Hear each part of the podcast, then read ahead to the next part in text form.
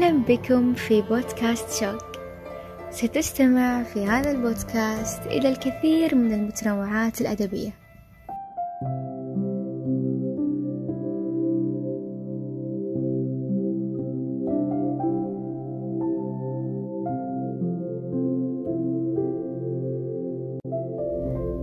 ابدأ صفحة جديدة مع نفسك هذه المرة.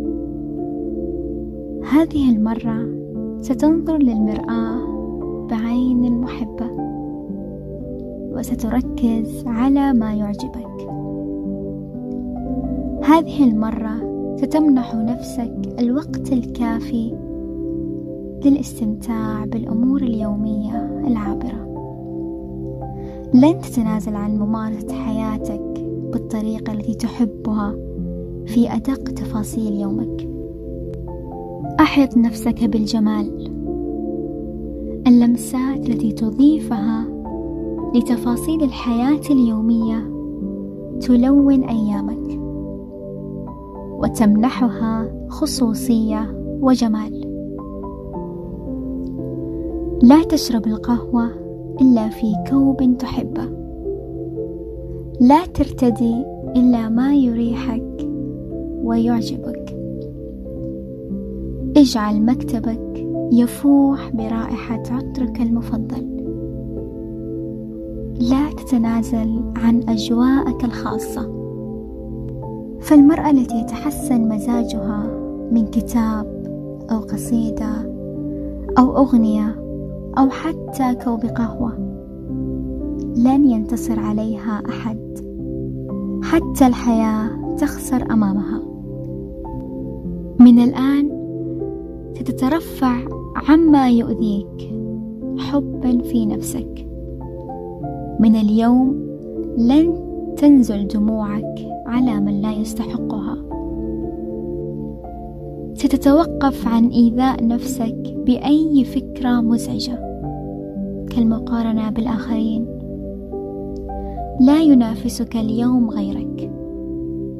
ستجتهد لتصبح أفضل. ما يمكن أن تصبح حسب ظروفك وقدراتك التي تعرفها جيدا.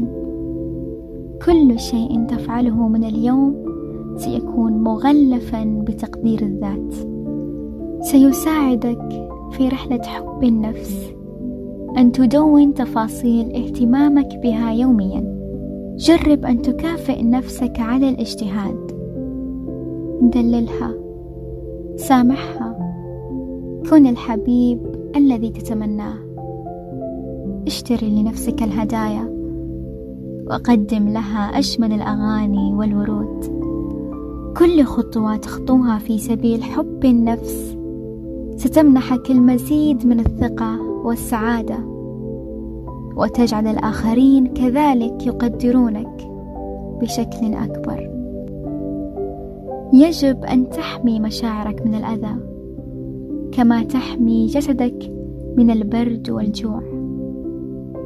حرصك الفطري على تدفئة جسدك يجب أن يشبه حرصك على حماية روحك من الإحباط والخيانة والاستغلال. وكل ما قد يؤلمك كما أنك لست ملزما بالصبر على ما يمكن أن تتفاداه. لما عرضت نفسك الرائعة لهذا الشر؟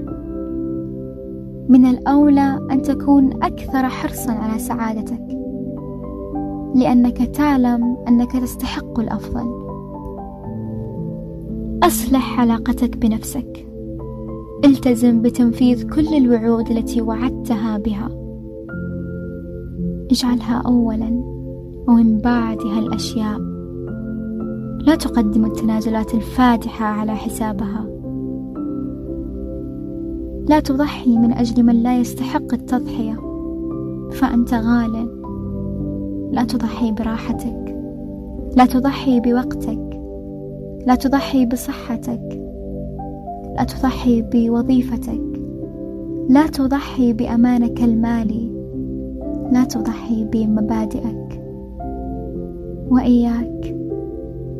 إياك أن تضحي بآخرتك من أجلهم. كن حبيب نفسك في كل الظروف. ترفق بمشاعرك. وأوجد لنفسك العذر كلما تعثرت في طريقك إلى الهدف. امسح دموعك. وقف على قدميك مجددا.